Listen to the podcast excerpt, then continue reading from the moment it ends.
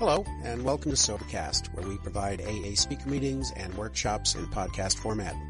We're an ad-free podcast, and if you enjoy listening, please help us be self-supporting by visiting Sobercast.com, look for the donate link, and drop a dollar or two into our virtual basket. We hope you enjoy the podcast. Have a great day. I'm an alcoholic. My name is Craig.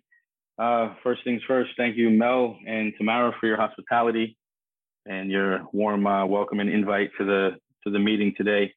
And I apologize to everybody I wasn't able to get here a little earlier in fellowship. And yep, let me just change that to gallery view. Get um and stay. I got a work meeting on the front end and I got a working meeting on the back end. So I'm gonna I'm gonna have to jump off as soon as we end here too. But but but thank you all for being here. My uh, sobriety date is November 28th, 1998. Uh, my home group, as was stated, is the Mighty Purpose and Rhythm Group. Um, I have a sponsor and a service sponsor. Uh, for those who are unfamiliar with service sponsorship, my experience with the service sponsor is someone who guides you through the uh, 12 traditions and the 12 concepts, um, and you know being involved in service inside and outside of the group. And I have the honor and privilege to uh, sponsor and service sponsor. As you can see from the uh, flyer, the topic tonight is steps four and five. Um, you know, before I can get anywhere near communicating about my experience with step four and five, I, I do need to illustrate what got me here and and my alcoholism and the understanding that I suffer from a mental obsession and a physical craving and a spiritual hole in the soul or spiritual malady, as some of us call it. I came into the rooms of AA at 19. I was I was in probably 17 or 18 institutions. I was incarcerated. I was homeless, kicked out of multiple schools. Uh, in one case, I was thrown out of three treatment centers in one day, wrapped in a spider jacket, brought back. I had delirium tremens at the age of 17, hallucinations, suffered from panic attacks. Uh, just trying to quickly and promptly uh, own my seat here. And, and welcome to everybody that's counting days and raised their hand in the beginning. And the daily reflections today was was beautiful. Hold, hold your face to the light you know, when you when you can't see, just have the faith and the trust that we who have been here, we who have recovered, can see and, and do bring the hope. And uh, that was my experience with with sponsorship. So, anyways, um, just to illustrate my alcoholism, uh, a story that that's not uh, my my my greatest experience, but definitely illustrates my alcoholism. Is was about 16 years old, and my grandmother was in the hospital dying. And, and mind you, this is a this is a the grandmother. I, I grew up in a family where you know, it was it was the 80s, and I had a couple people in my family who were um, gay. Back then, you, you said homosexual, but back then you didn't even talk about it, right? Like in the 80s, you didn't talk about homosexuality and HIV. And I had two uncles that were homosexual and had HIV, but we would talk about that before we would talk about alcoholism. Like we just didn't talk about alcoholism. My my grandmother, when she died, was yellow, but we didn't call it alcoholism. You know, we didn't call it cirrhosis of the liver. We called it diabetes. Um, the men in my family were dead, in jail, locked up, emotionally unavailable. Most of the women suffered from the neuroses of alcoholism and that that emptiness from having to chase down the alcoholic, with the exception of, of my, my grandmother, as I mentioned. But again, to illustrate my alcoholism, uh, my grandmother was in the hospital dying, and my mother uh, called me up, and I was living in Jersey at the time. I had a learner's permit. She said, you know, get in your car, turn the hazards on, get to the hospital, come see your grandmother. I loved my grandmother of course, I wanted to, to get to the hospital to see my grandmother, but I didn't make it because I needed to drink. And I thought I was a really bad person. Now I grew up, I grew up in New York City and North Jersey, but I grew up wanting to feed the homeless and wanting to rescue animals. I grew up as a good person. Lots of chaos around me. I'm talking armed robberies, murders, like where I grew up, you know, bad place to live. Family suffered from alcoholism, totally. But inside, I was a good person and I cared about people. I cared about the world.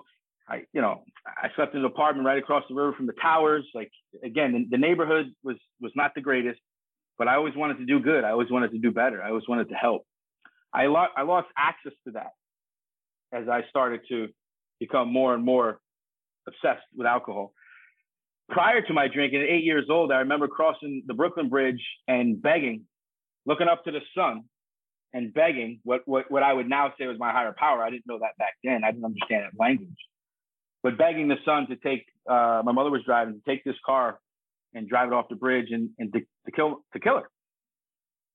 Um, just to fill in the gaps here, my father was an alcoholic. He wasn't around. My grandfather was dead from alcoholism before I was born. The other grandfather was a New York City fireman, suffered from alcoholism. So I want to get to the topic of four and five, but just to give you the understanding that uh, barren lands, deserted, you know, warped lives, blameless children, everything that it says in our big book, uh, that's what I was experiencing firsthand. So there was there was a little bit of fantasy when I wished that this car went over the bridge and killed my mom. Now my mom, strange enough, did everything for me. She had holes in her clothes so I could have sneakers. She wasn't a drinker. She just tried to manage it all. But I just I just wanted to get out. I just wanted somebody to to rescue me. And and you know, I know it's not popular for a man to say that, but that's what I was thinking. That's what I was feeling at that age. Anyways, um, my alcoholism took me down quickly and promptly. And I have tons of stories about things and interactions that alcohol uh, and situations put me in. But the bottom line is, when I ingested alcohol, I was already thinking about the seventh or eighth drink. And I couldn't tell you, couldn't tell you how many times I had one or two, but there was a couple of times when I had one or two, which feed the illness even more and fed the denial even more.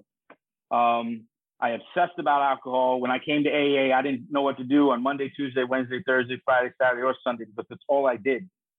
When I got here, that's all I knew how to do was drink. I never had a legal drink. Everything, everything I was involved in revolved around a drink. I was a great pretender.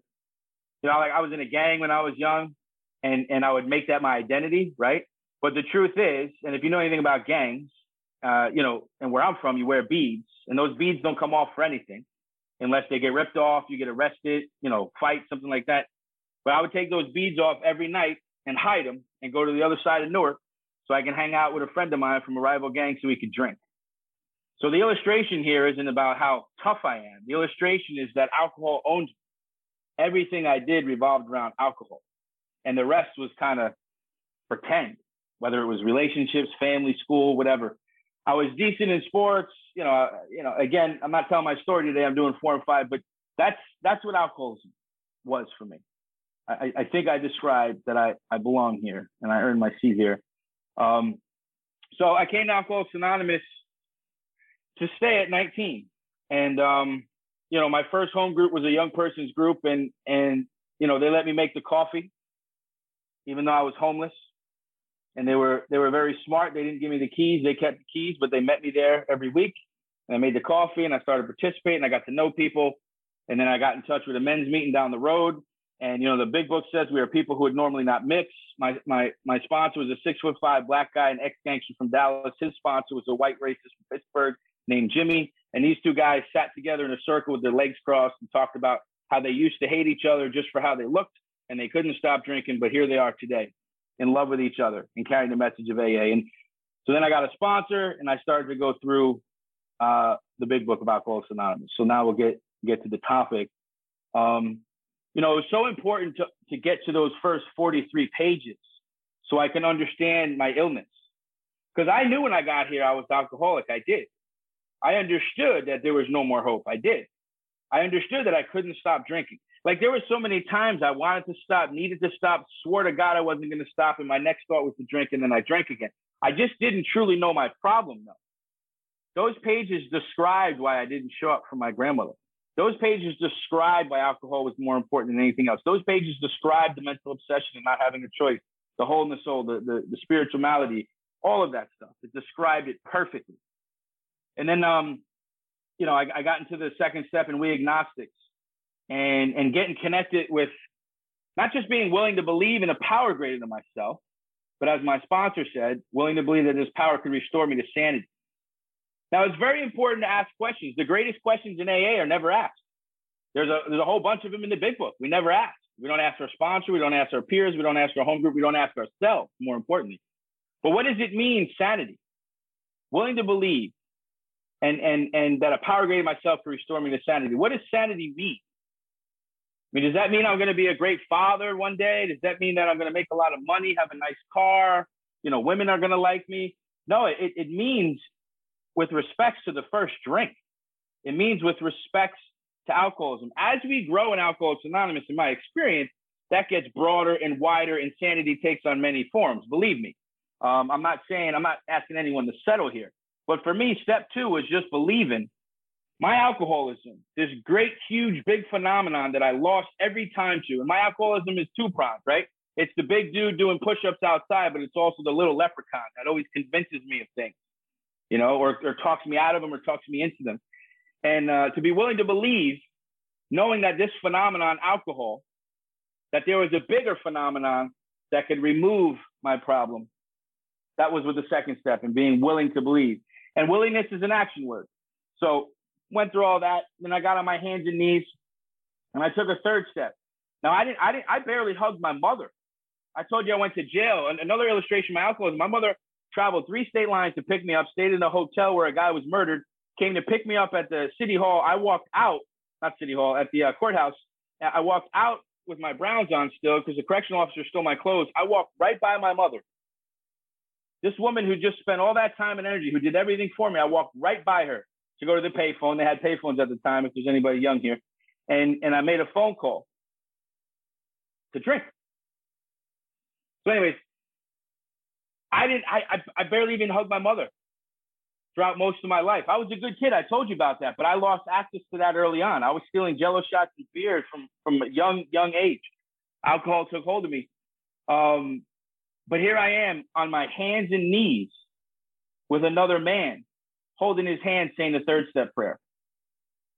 And I really didn't understand thou wilt, if it, you know, all that language, like I didn't get. But what I understood was the, under, the, the idea of relieving me from the bondage of self.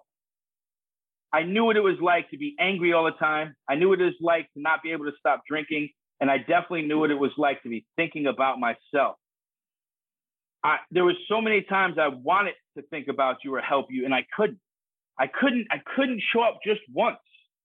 I couldn't stay for just five minutes. I couldn't finish a project I started that I swore to you, I promised you I would do. Even though I had alcohol right there and I knew I could drink it while I did, I just couldn't. I couldn't do it. So I took this third step and I got into the fourth and, and fifth step with my sponsor. And um, I'm going to go through some very specific instructions which are all outlined in the book. Nothing I've made up, but I'm going to tell you what what my experience with them are. And you know, it was it was important for me to read you know 64 uh, into into action because we're going through step five also, but but to understand what step four meant and to understand that we could face and be rid of things. So what what I did was I asked God for the resentment list. There's there's four different sections of the inventory in my experience. There's the resentment, uh, the fear, the sexual conduct, and the harms done others. There's a couple of little projects in there too. Um, in my experience, is there anything I'm willing? That is there anything I'm trying to take to the grave? And then there's also um, an ideals list. I'll, I'll illustrate that in a minute. But as far as your resentments, I went home and I asked God. You guys said your own version, my words of a set aside prayer today before the meeting started. I said my own version of, um, you know, God, please show me where I'm angry. And I wrote down, without prejudice, whatever came to my mind, every person, principle, institution, or animal I was angry with. And I wrote and wrote and wrote and wrote. I even wrote down, I'll never forget the one resentment I had. This is literally how I wrote it down. Guy at grocery store who looked at me funny. Like I put everything down. Like, and I remembered everything. And I was angry at bottled water. I was angry at the New York City school system. I was angry at my dog who I loved, you know, all she had to do was eat and sleep. I wanted to eat and sleep. You know, how come I couldn't just eat and sleep? Like I was angry at everything. And then obviously big things like my father not being there, alcoholism in the family. Why did my mother do this? Da, da, da. Anyway, so I wrote down all of this anger, which I thought was where you get the relief, you know, because everybody always told you, the therapist always told you, oh, you just talk about it, everything will be okay. And and that's not necessarily my my experience with respects to um uh, the resentment. So after I had all these names, then I went through the through the instructions of the four step. So I then wrote down the cause. You know, why was I angry? Let's say let's say it was my father. So I wrote down, you know, he abandoned me and he abused my mother. I had initially wrote a whole bunch of causes for many different people. And through experience with other AA members, including my sponsor, you know, it was explained to me that it was important to focus on not the entire event and not to list so many different things. The analogy that was given to me is if if if I had a, if I had an ex girlfriend that I was angry with, and I wrote down, you know, she never called me back. But then I had all these lists of hated that dress, hated the way she flirted with my friend, she's such a blank, da da da. All the rest of that is garbage. The resentment is she didn't call me back. That's where the pride's hurt. That's where the fear is cropping up. That's where the bitterness is, you know. So just just my experience. That's all I'm doing here today is sharing my experience. So you know, and then we had the third column, which is the areas of self, which you can find on 65 and 66. And the areas of self is uh, the self-esteem, the pocketbook or the wallet, personal ambition. I mean, I'm sorry, personal relationships, sexual relationships, ambitions, pride. You know, all all seven of them. And pretty much for almost all resentments, I had those. And it's funny because as I was learning the four step and I was writing that stuff down, it's amazing. I don't even know how to describe to you, but I know you'll understand if you've done this. Like again, like I thought the first column was released because oh, I said it out loud. And then I thought the third column was released because these are all the things you affected in me. You affected my pride. You affected my relationships. I wasn't able to have sex with her. Like I thought, you know, it's all about me. It's all about me. But those seven areas of self were to illustrate to me how every single thing I touch is about me. Everything. I'm so entrenched in me. And and and alcohol is but a symptom.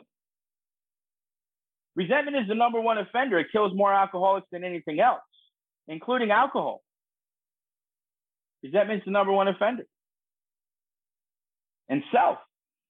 My main, the main, main, main problem resides in my mind, and I am selfish and self-centered. That is the root of my problem. So here are these areas of self that I'm writing out for each and every resentment. It's affecting my ambition, my money. You know, every I, I realized how much things were attached. If I gave you a dollar, you owed me the world, and you better give me a dollar fifty back, and you better tell everyone about what I gave you. Like I held grudges, I counted tabs, I mean, I spent so much energy trying to manage and control. And the funny thing is, you learn later on in AA, it's, it's not about letting go of control. You never had control to begin with. The idea of control is a delusion in itself. So, what I was instructed to do based on the book and also guidance from others is after I write these seven areas of self, to say the uh, resentment prayer on page 67, either as it's written or your own version of it. So here I am writing the cause, you know, I'm sorry, writing, I'm mad at my dad, the cause of the dad, uh, uh, of the anger. I'm writing down um, all the areas of self. And now before I look at the fourth and fifth column, before I look at my selfishness, self-seeking, dishonest, and, and frightened um, attitudes, actions, and behaviors, I'm saying um, the resentment prayer. God, please soften my heart so I can see how I would behave like this person if I was in their shoes. A very important point that was pointed out to me, in case you're one of those AA members. Now, I was lucky enough that I wasn't an AA member that was really trying to go around and apologize to everyone. I'm not saying because I was smart, I just wasn't interested in it. But I know there's some of us that want to go apologize for everything before we like go through, you know, step nine's over here for a reason, right? But we want to go fix everything. There's a nice, interesting line on page 67 in the big book where, where it talks about we take a kindly and tolerant view because we might not be able, we might not be able to, to take care of this situation yet. So we take a kindly and tolerant view. That's the, that's the most effective way to be helpful right now. And although I wasn't out looking for everyone to apologize to yet or make amends to yet, that was important for me to hear because I understood I could be kind and tolerant or at least practice it. So after I said the prayer and, and looked at the fourth and fifth column, and for me, again, a lot of people have their own interpretations of, of what's written here, but as long as we're all connecting on what's written, to my experiences, the fourth column is selfishness, self-seeking, dishonest, and frightened, and the fifth column is writing the writing that out of what was selfish, what was self-seeking, what was dishonest, what was frightened. Um, and then my sixth step, which we're not talking about tonight, but that's separate, taking a list of those defects, looking at those, and asking for the willingness to let go of those. But anyways, so I, so I saw how all through my four step, and if you know what a legal pad is, uh, eight eight by eleven, I guess, whatever, eight eight and a half by eleven pad. I had four of those filled with resentments. Now, if you're new here, the greatest thing A ever gave me was to choose my own conception of a power greater than myself. And once somebody gave me that permission, that also meant I can experience these steps in my own light, not the way my sponsor wants me to, not the way the big book study tells me to, not the way I tell you to, but by yourself. But again, with, with an important caveat, we're all reading from the same literature, we're all discussing the same problem alcohols and the same solution to 12 steps, but we have our own experience. And I, I had the experience all through that four step with the anger of looking at selfishness, self-seeking, dishonest, and frightened, controlling, manipulative, selfish, self-seeking, dishonest, over and over and over again, which was so important for me. So there was nothing more important in, in, in my life, but definitely my sobriety, to see that stuff over and over again in that repetition. A lot of those little phrases, you know, your mom tells you growing up, like repetition is important, da, da, like, you know, you just shrug that stuff off. But it was so important for me to see that everything I did revolved around me, even when I wanted to help somebody, even in those short lived moments where I thought I was still, you know, doing good things. And even when I look back to when I was a kid, whether it was baseball or football or soccer, it was all about me.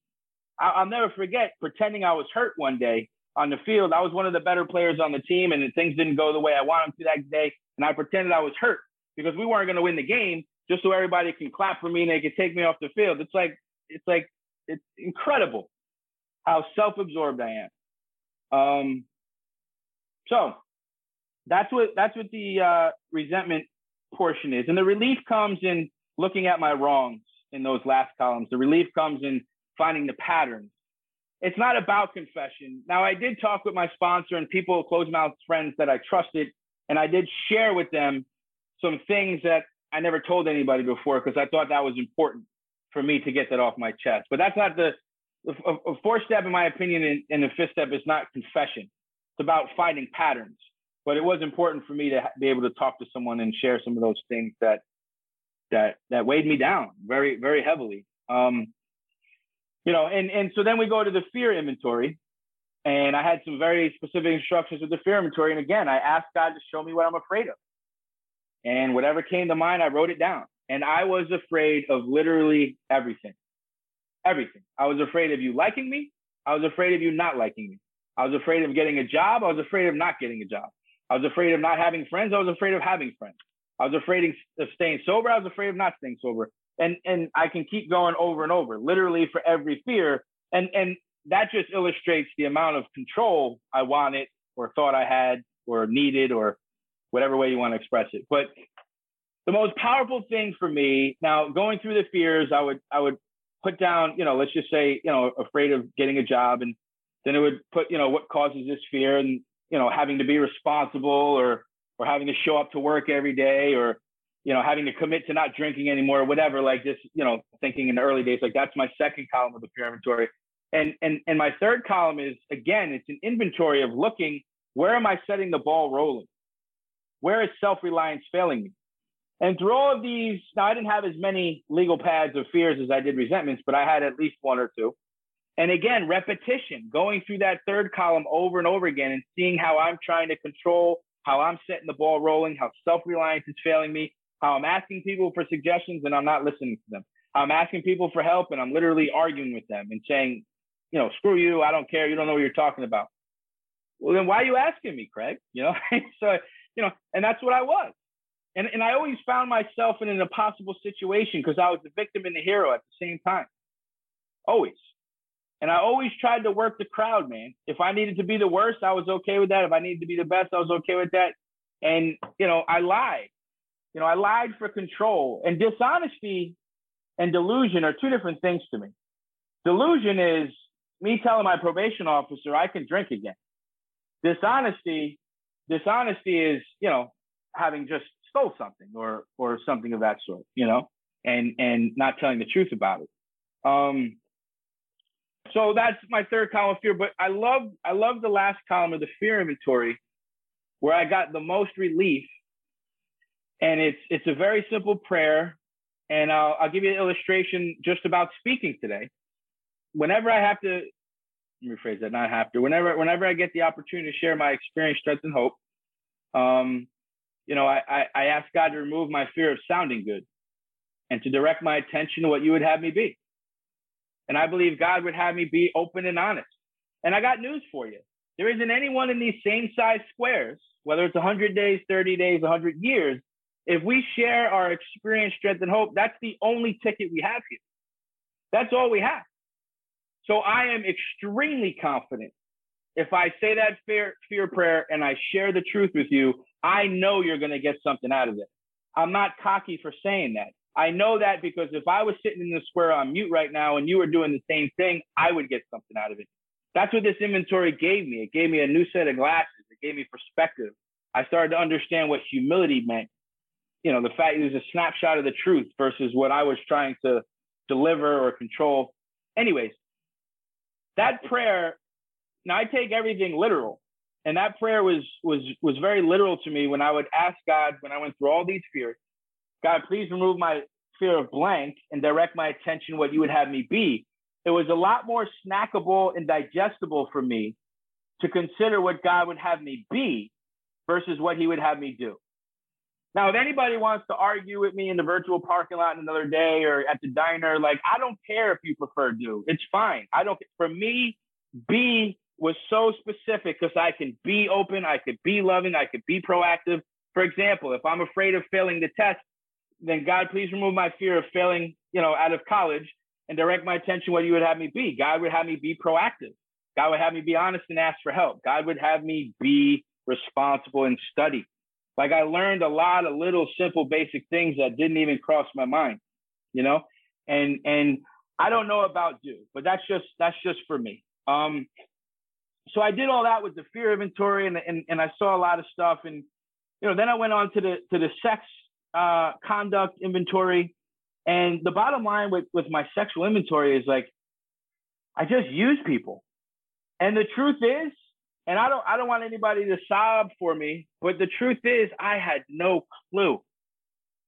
And I'm not I'm not trying to spit blame on my family, but I had no teaching.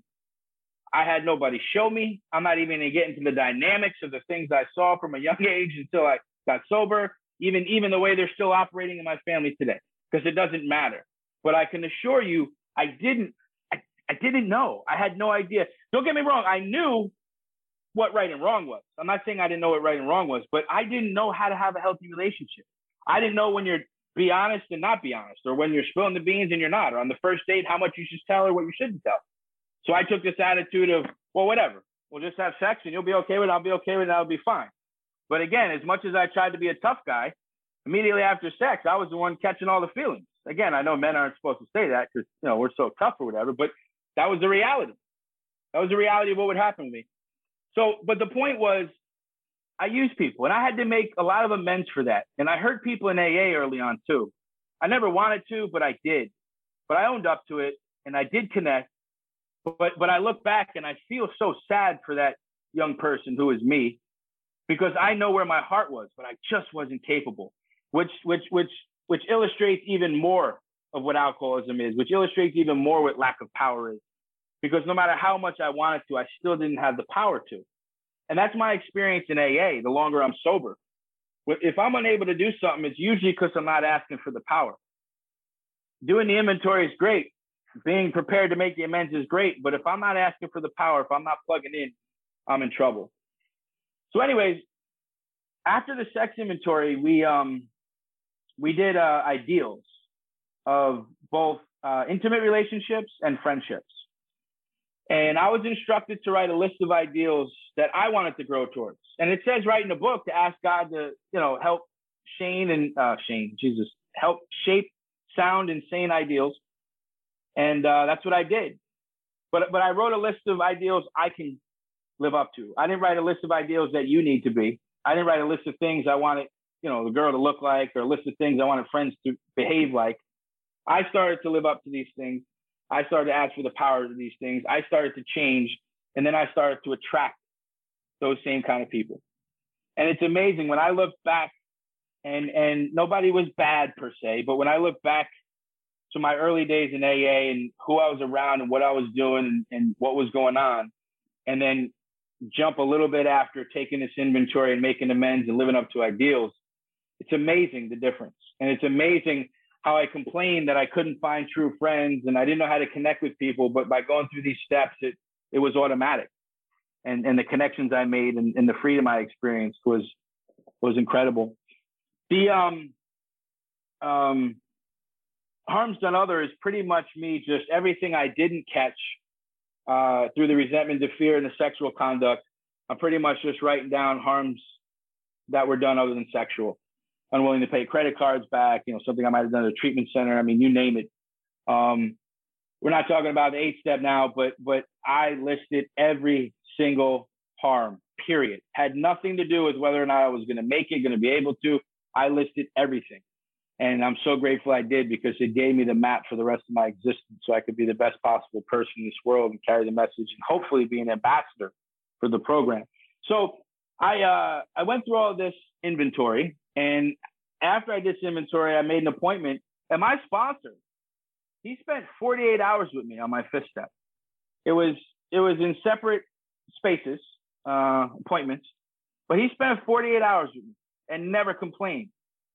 And that man has no idea how powerful that was for me, or maybe he does, because of what that man does. And I'm not going to tell you how many people I sponsor, how many people I have sponsored, but I've I've done that many, many, many, many times over, and and gladly. And I know I'm not the only one because of what that man showed me. That man showed me more love, respect, and usefulness than any man in my family, than any uh, uh, friend prior to that time, than any paid therapist, social worker, probation officer.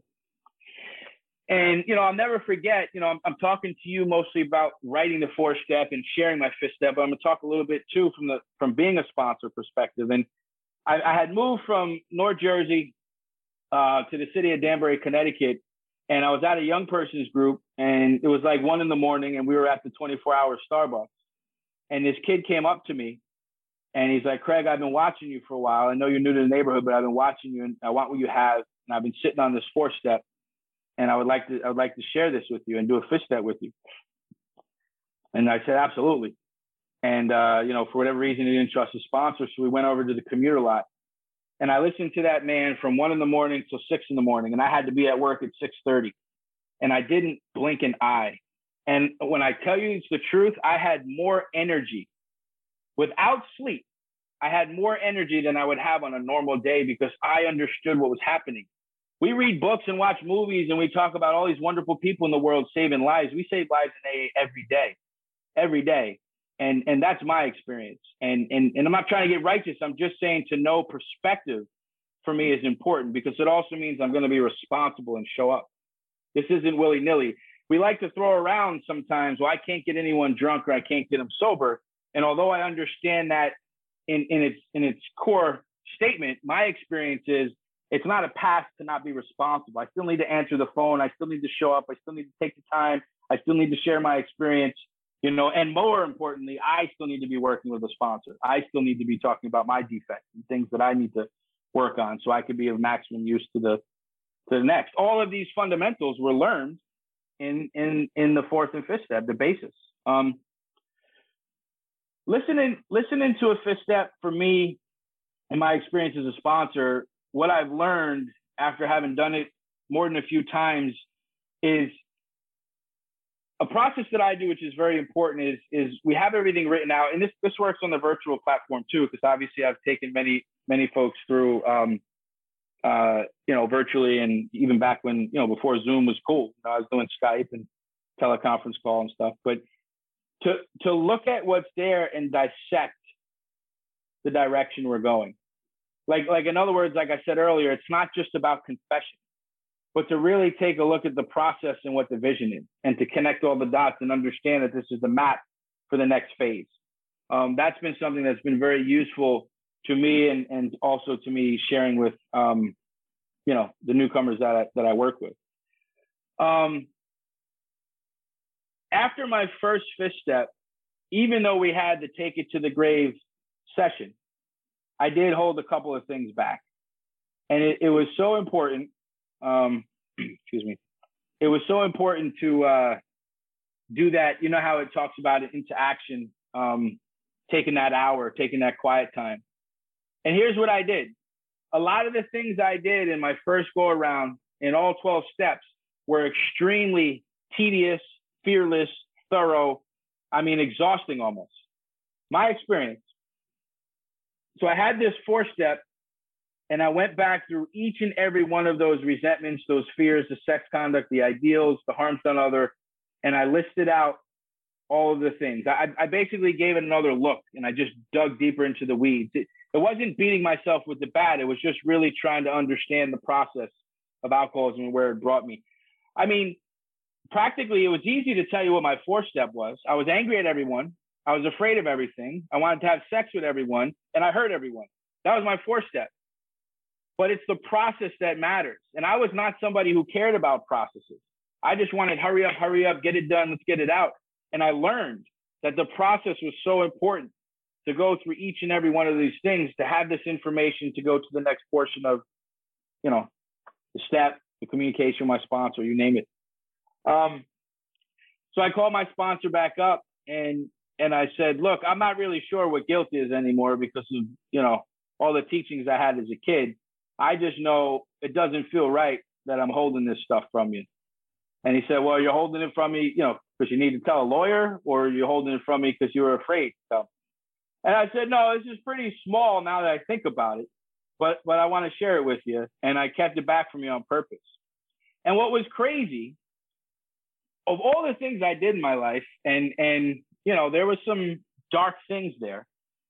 The one thing, there was a couple of things, but the one big thing that bothered me so much because it challenged my identity. It challenged who I pretend to be. It challenged that tough guy gangster. Was this one time when I moved from the city to the suburbs and I backed down from a fight. I could tell you, I could tell you it open and free today, but that thing owned me. I did not want to tell another man that because I thought I was like just such a chump. But by doing that, I also learned what it was like to be human. I also learned what it, because I also thought of myself either as the worst in the world or Superman. Now, whether you're tough or not, when there's 13 kids around you and they're all threatening you, if you lay a hand on their friend when you fight, they're going to jump you. It's smart. It's reasonable to walk away because otherwise you're going to get, you know. But but in my head, because I was so tough and I always need to be the best, like that thing, that thing, I carried that with me for years, and I couldn't believe that small potatoes is what I was willing to risk my sobriety over. And it's funny because if you look at the big book, uh, Bill never tells you the second reason he, he tells you we're going to talk about some reasons why the fifth step is important, but he never tells you a second reason. He goes, the first reason, if we skip, we might get drunk. Then he never tells you anything else. And that's the bottom line. If we skip this vital step, we might get drunk. And I didn't, I didn't want to get drunk. I was done. You know, I, I was done. I knew what it was like, and, and I, I didn't want to go back there. Um, so today, I hope, I hope I'm always growing.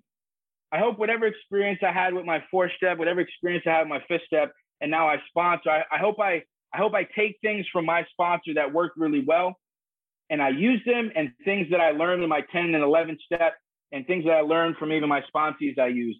In my experience, if I'm just rigid and I'm doing things exactly the same way, I'm not growing. That's just my experience. Now, listen, my my big book looks like a bag of Skittles with the three colors, and and that all stays the same. I get it, and the instructions in the big book are all the same. I'm not I'm not suggesting that we modify the program. I'm just I'm talking more along the lines. If you end up sponsoring someone with a brain injury, you're going to have to modify the way you facilitate sponsorship. Uh, that's my experience anyway. If you sponsor someone who speaks a different language than you, you're going to have to modify the way you you you are used to connecting or the way your sponsor connect with you.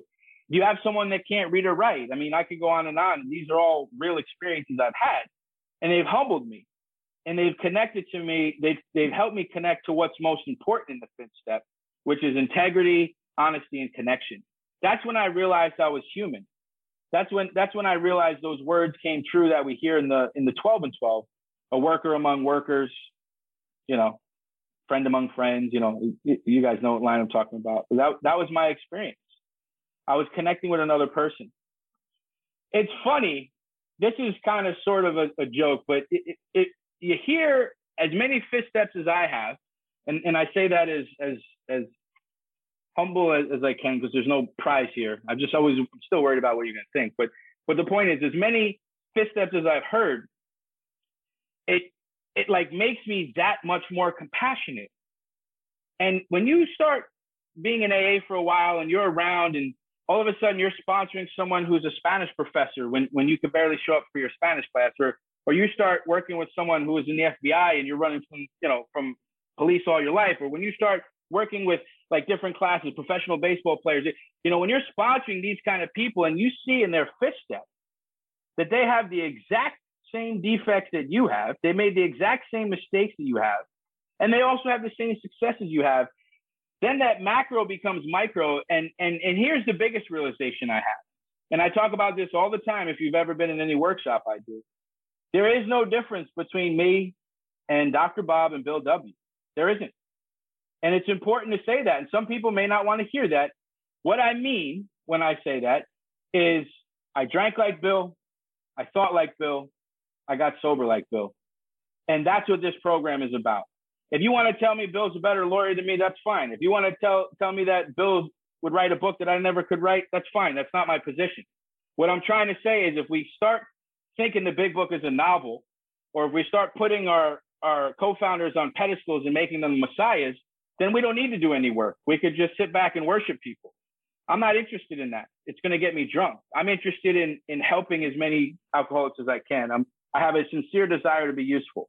And I want to learn what Bill and Dr. Bob and the pioneers did well. And I want to learn what they didn't do well.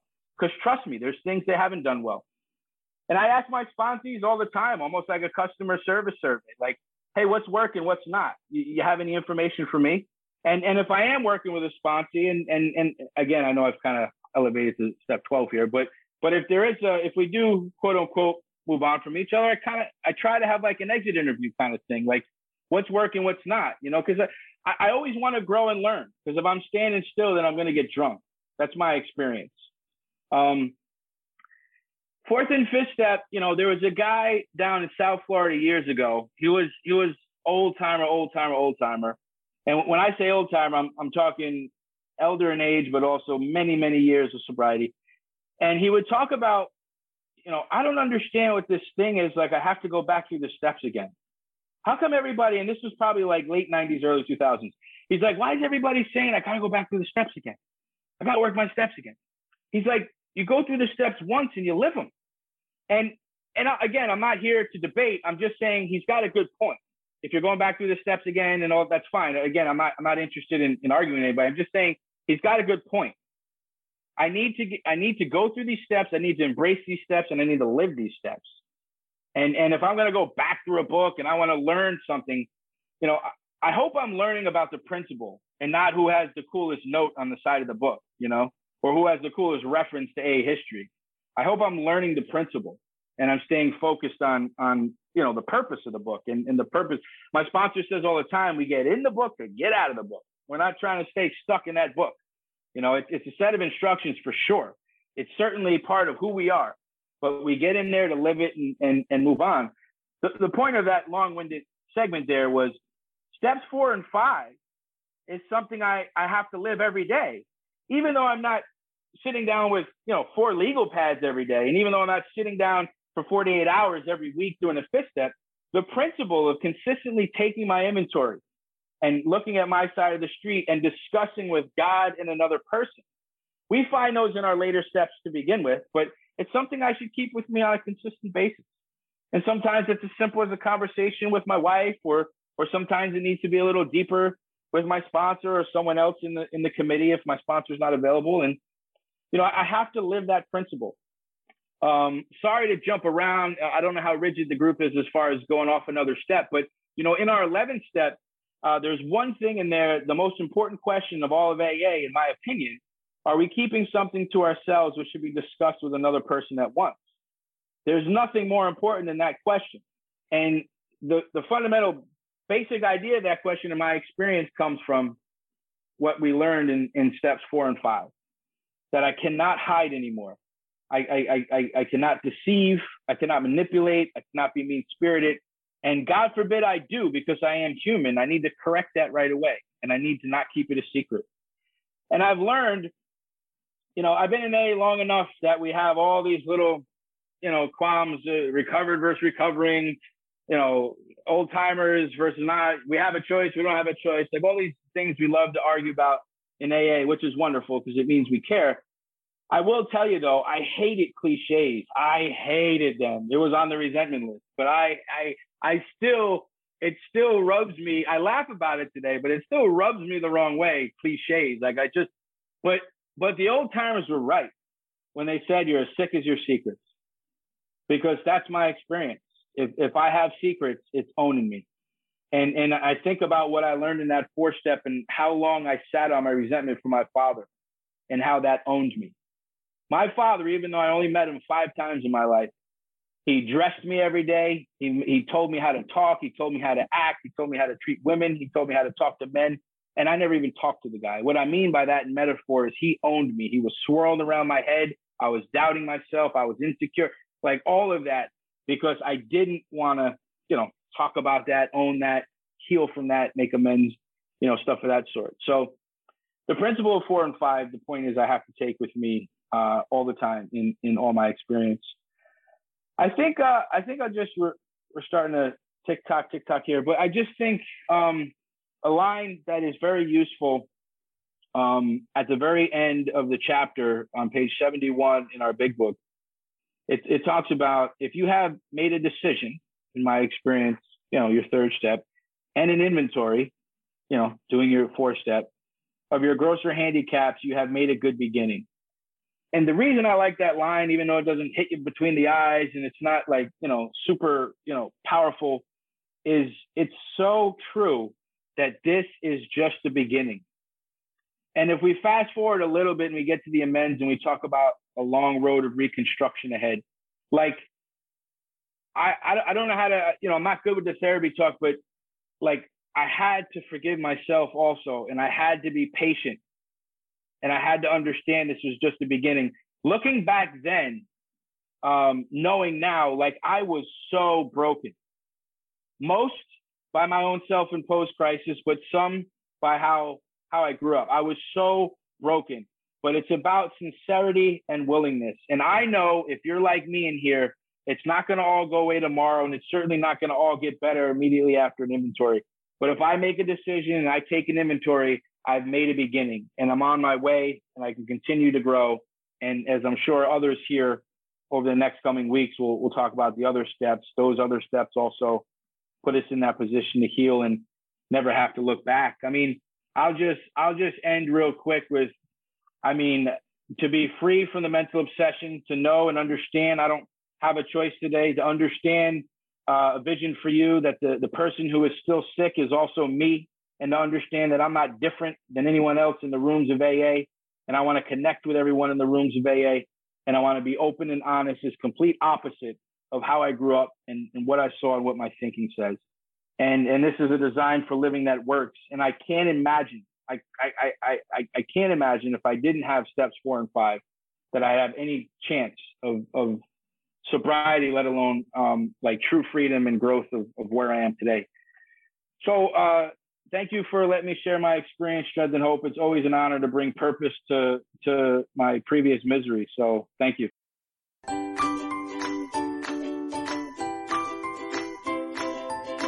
Thanks for listening. I hope you enjoyed the podcast. Sobercast is ad free, and we'd like your help in order to keep it that way. So if you'd like to help us be self supporting by pledging a dollar to a month, visit Sobercast.com and look for the donate links. Thank you very much.